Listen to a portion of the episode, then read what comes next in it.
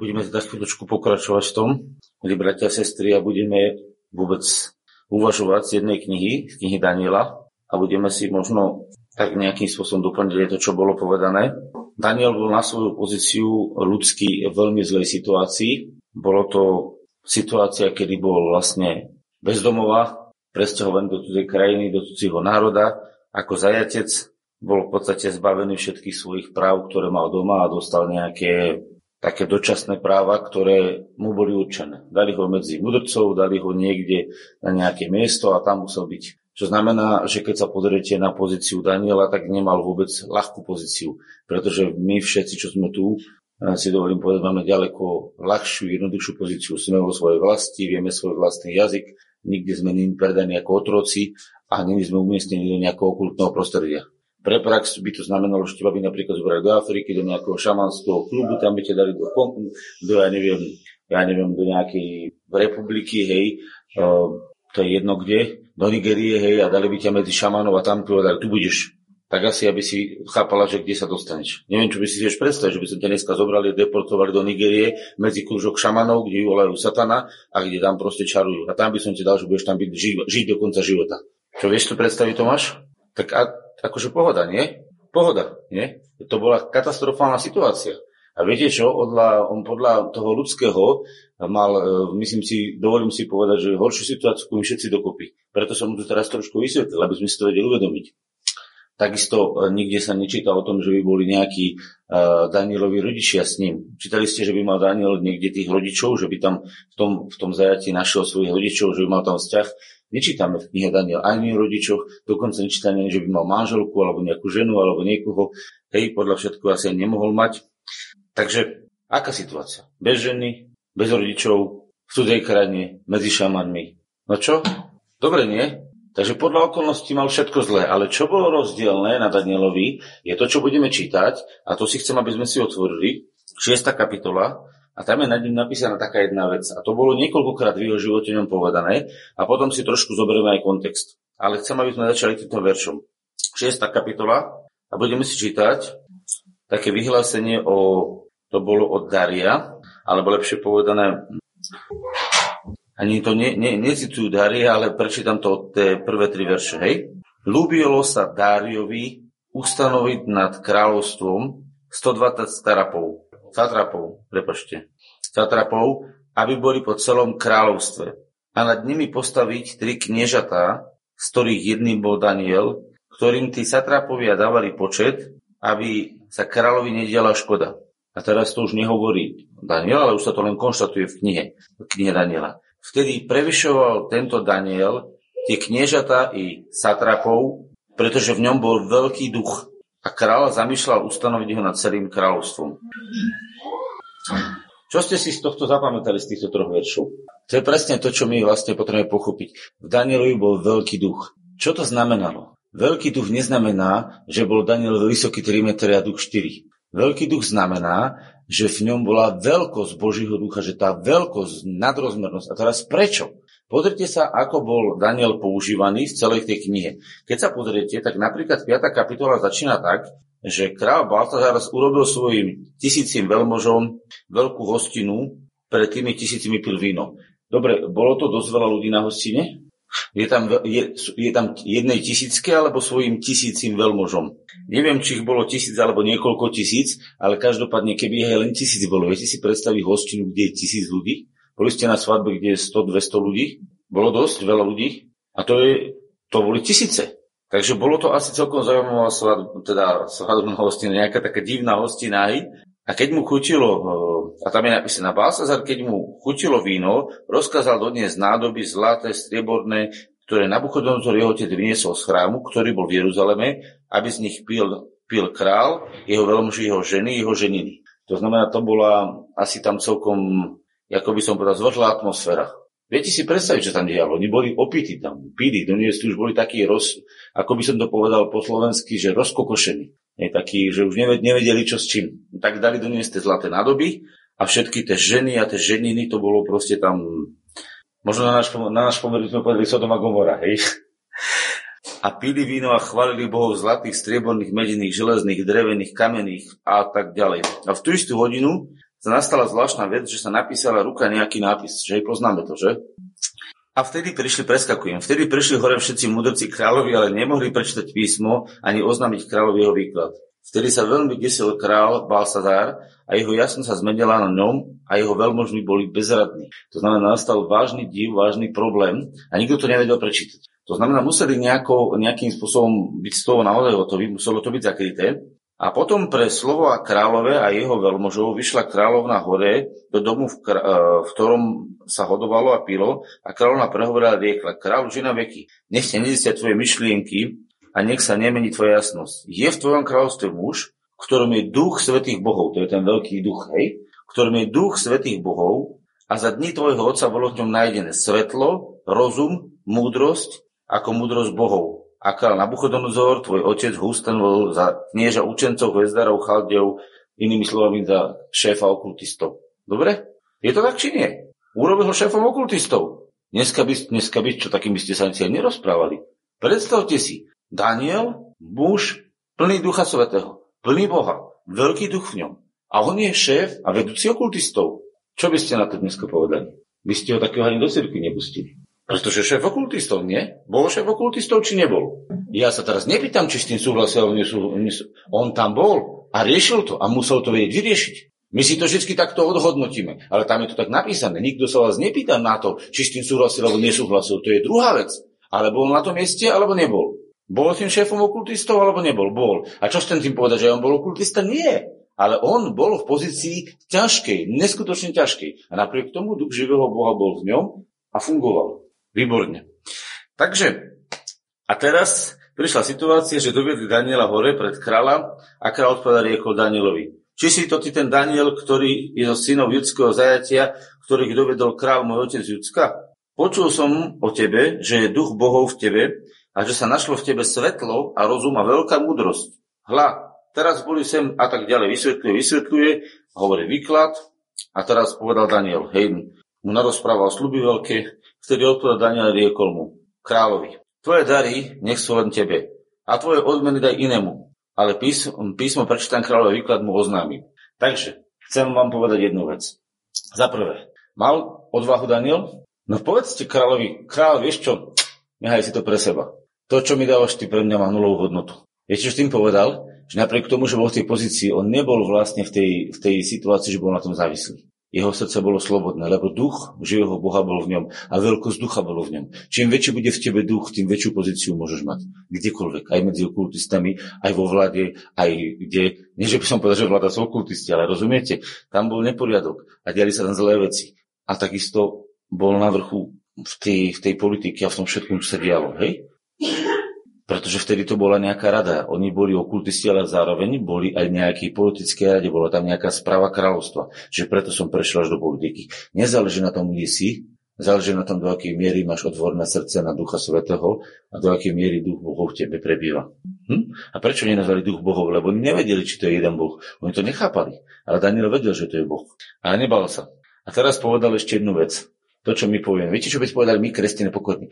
Ak pán Boh bude chcieť, oznámim ti výklad. To by sme povedali my dneska. Ak pán Boh ťa bude chcieť uzdraviť, tak ťa uzdraví. Ak pán Boh ti bude chcieť naplniť financie, tak ti dá. Ak pán Boh bude chcieť ti dať múdrosť, ju dá.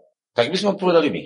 Je tak? Na 90% áno. Lebo ja to bežne počúvam. Same ak pán, ak pán. A počúvajte, čo ten človek, ktorý bol plný Ducha Svetého, povedal. Tvoje dary nech sú len tebe a tvoje odmeny daj inému. Ale písmo prečítam kráľové, výklad mu oznámim. Ja vám niečo poviem. Kedy si David takto nereagoval, da, Daniel. Viete, ako reagoval Daniel na začiatku, keď mal oznámiť? Keď mal odmalený cen o tom strome? Pamätáte si to? Čo ako reagoval? Na začiatku, na začiatku potreboval čas a modlitbu, aby sa postil, modlil, hľadali Božu tvár a Boh k nemu prehovoril. Ale čím, e, čo sa stalo? Aký je rozdiel medzi tým a terajším časom? David zostaralo niekoľko rokov, fyzických rokov. Inými slovami duchovne vyrastol. On pochopil, že na začiatku išiel sa modliť, prosiť, uzurpovať, dohľadávať. Ale potom pochopil, že Boh je v ňom a že Boh jeho život. Boh jeho život náplňa Duchom Svetým. Počúvajte, on nevyhlasoval o sebe, že je Boh. Videli ste to niekedy. Ale vedel, že duch živého Boha je v ňom. A pozor, nevedel to len on, vedeli to všetci okolo neho. A to bolo rozhodujúce.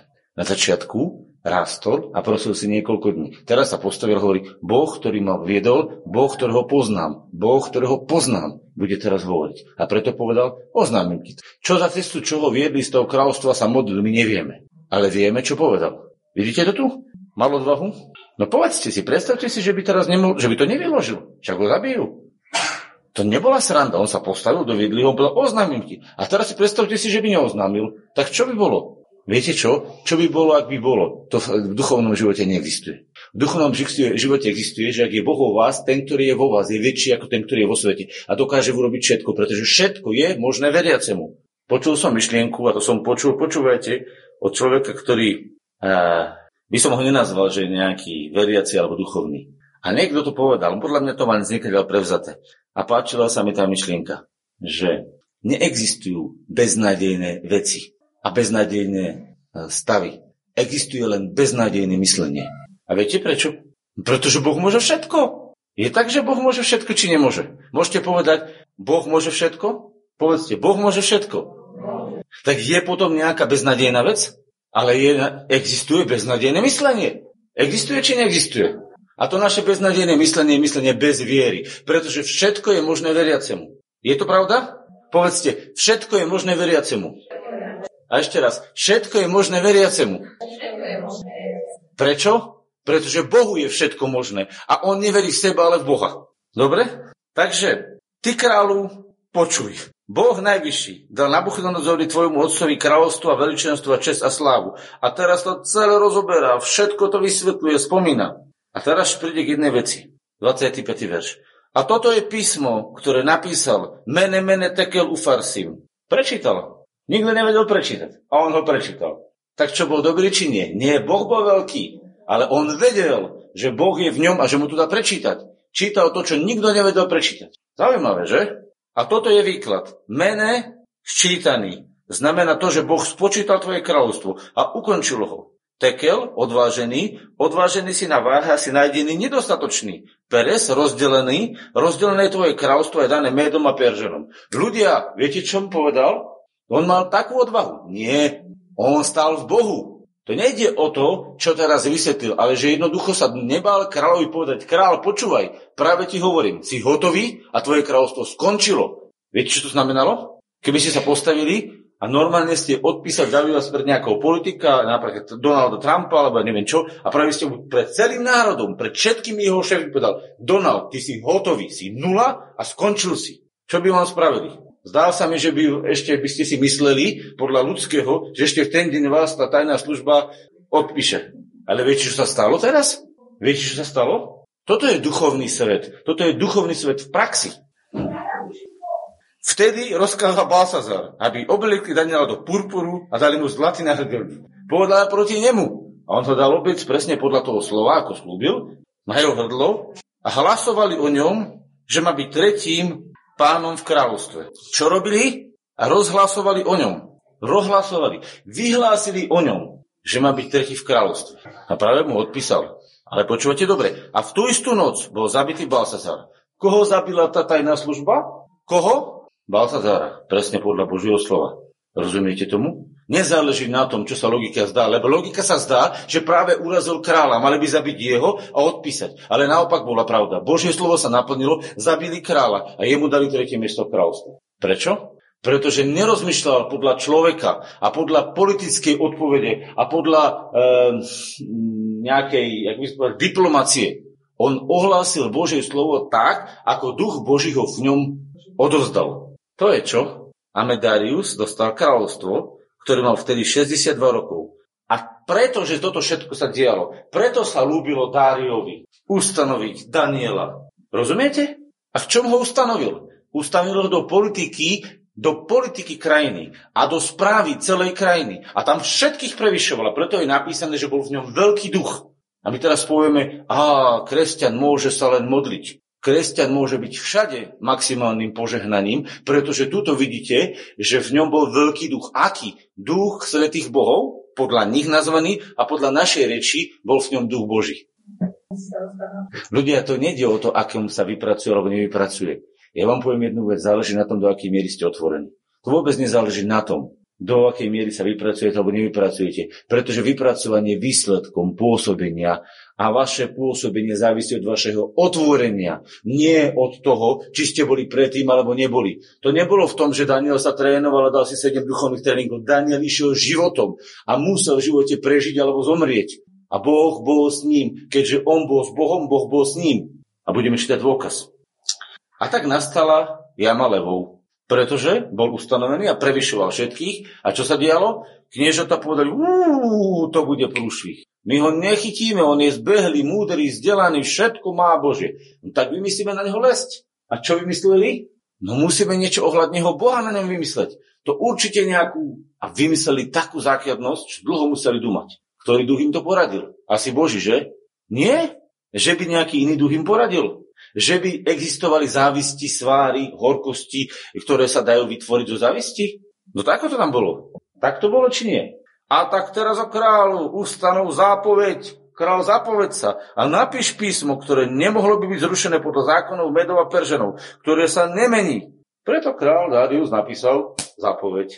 A nebolo ju možné zmeniť. Však všetko je možné veriacemu, že? Ale to Darius nevedel v tých dní, čo sa deje. A niečo robí. A tak Darius nemohol zmeniť písmo, nemohol zmeniť, lebo Darius bol v tejto chvíli v pozícii neveriaceho kráľa. Aj keď veril Boha, ale vo svojom srdci. Nebol veriaci ako Daniel. On len veril v Daniela a nepoznal Boha tak, a to vieme dočítať v písme, že nepoznal Boha tak ako Daniel. Pretože keď išli do jamy, tak Daniel bol v pohode a Darius celú noc nespal. Kto bol v pohode a kto bol veriaci? Veriaci si spinkal alebo stal medzi levmi a na oko veriaci, veriaci v Boha, ale nie je naplnený Duchom Svetým, nie je v duchu naplnený človek, stresoval celú noc. Pamätáte si, že sa to stalo v písme niekde ešte? Čo sa stalo s Petrom, keď ho išli stať? Musel aniel budiť takto. Stávaj, Peter, stávaj. A on čo? Neviem, idem von, nepohoda.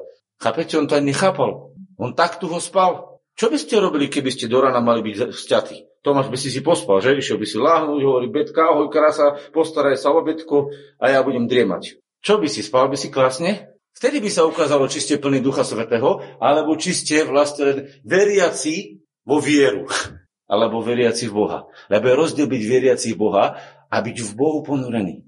A byť plný ducha viery. No a Peter bol taký istý. Spinkal si, zobudil ho aniel. A čo sa stalo? Vyšiel von, nevedel, čo sa deje a potom hovorí, to je zaujímavé, ja som fakt vonku. Hovorí, no tak išiel k bratu, búchal na dvere, hovorí, duch Petra prišiel. Pamätáte si na to? Púchal Peter na dvere, tá dievčatka menom Rode hovorí, Peter je tu, Peter je tu, hovorí, ty blázniš. To boli riadni veriaci. Kto stresoval v noci?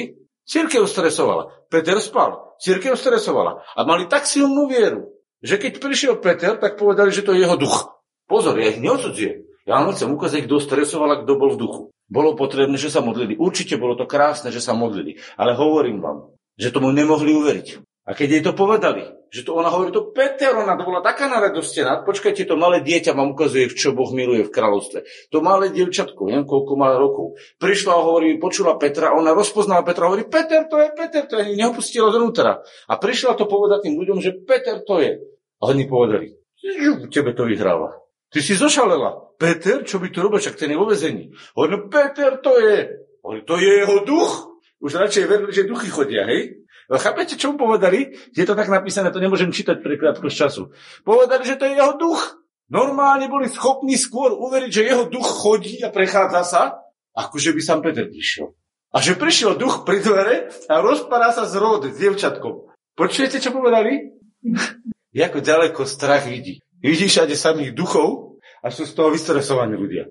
A skôr boli schopní uveriť, že Petrov duch prišiel a rozprával sa z rod za dverami, ako by uverili, že to bol Peter. To je čo? A keď otvorili dvere a prišiel ozajstný Peter, tak oni boli hotoví. A potom Peter odišiel. Prečo je to tak? No to isté zažil Daniel, nie? On ho tam hodili, levy ho nezožrali, on bol v pohode, ale čo tento Darius? Celú noc sa strasoval. Vtedy odišiel král do svojho paláca, zatvoril noc v pôste, ani nedal doniesť hore pred seba hudbu, ani nástroje. Áno, i spánok ušiel od neho. Potom stá král skoro ráno, na úsvite ponhľajúca išiel k jemne Danielovi a približil sa, sa k jame, zavolal na Daniela žalostným hláskom. Jaj, král! A prehovoril a riekol, Danielu, služobníku živého Boha, či ťa mohol tvoj Boh? Ak ťa Boh chce zachrániť, zachráni ťa. Ak ťa Boh chce uzdraviť, uzdraví ťa. Ak ti Boh chce pomôcť, pomôže ti. Vidíte, ako sú tí ľudia veriaci? Bol veriaci? No bol, ale nebol plný ducha.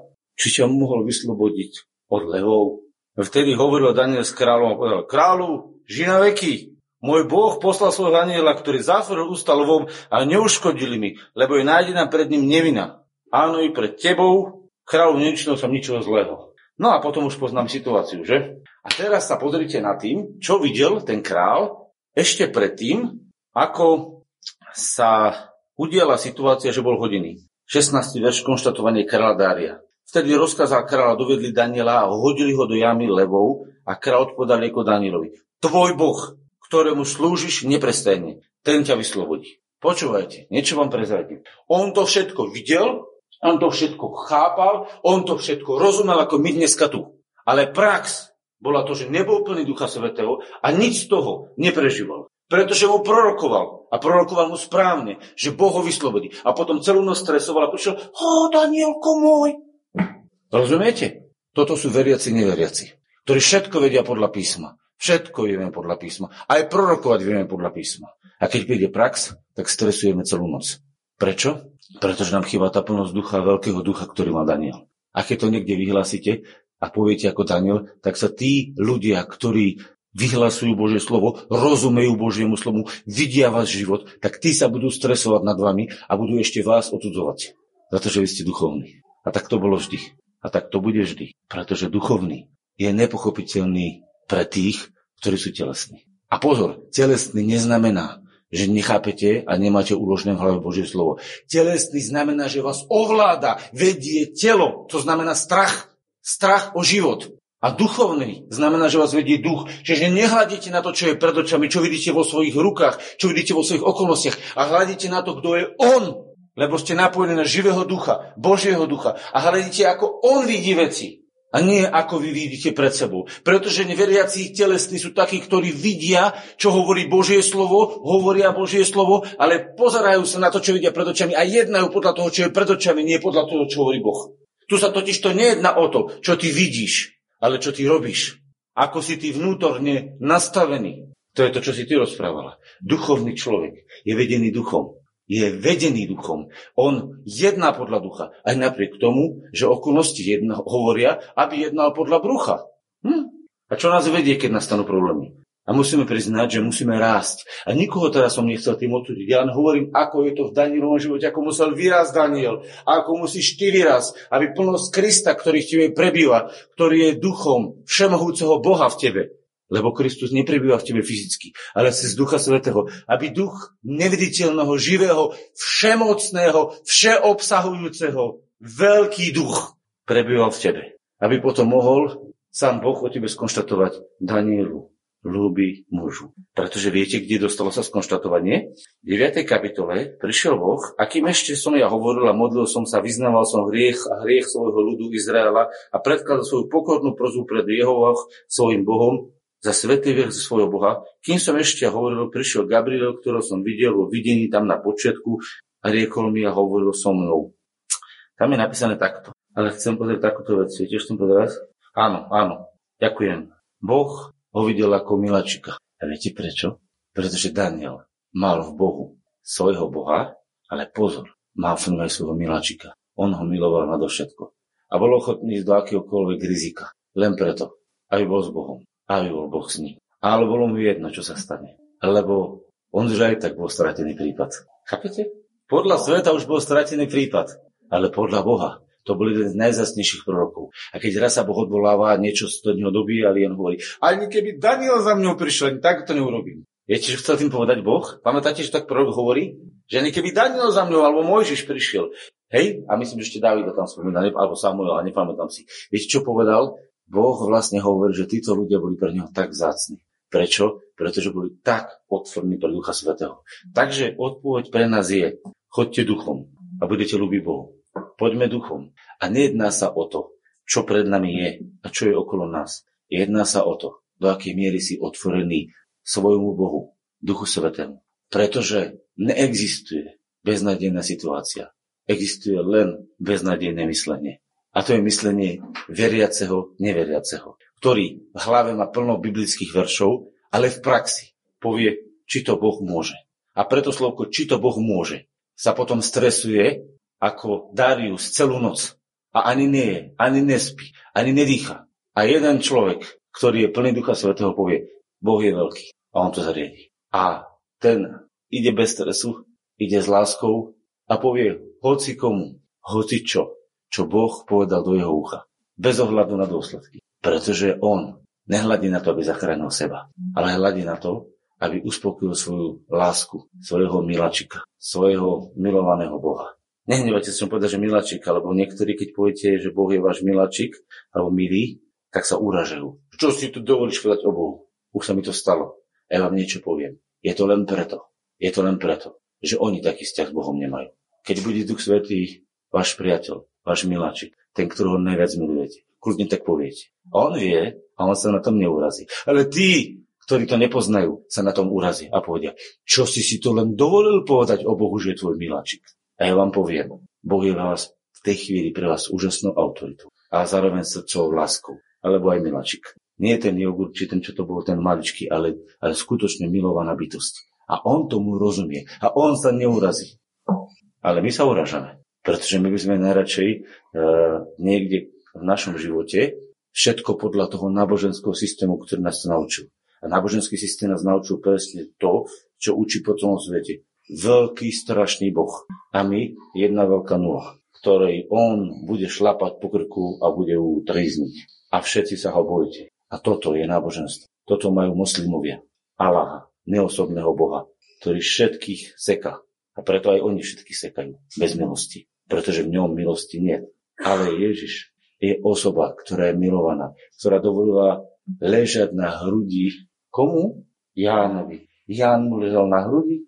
Však homosexuáli povedali, že paráda, máme, máme odôvodnenú homosexualitu. No čo? Ležal mu na hrudi Ján na večeri. Ležiavate nejakým e, muži mužom na hrudi pri spoločnej večeri?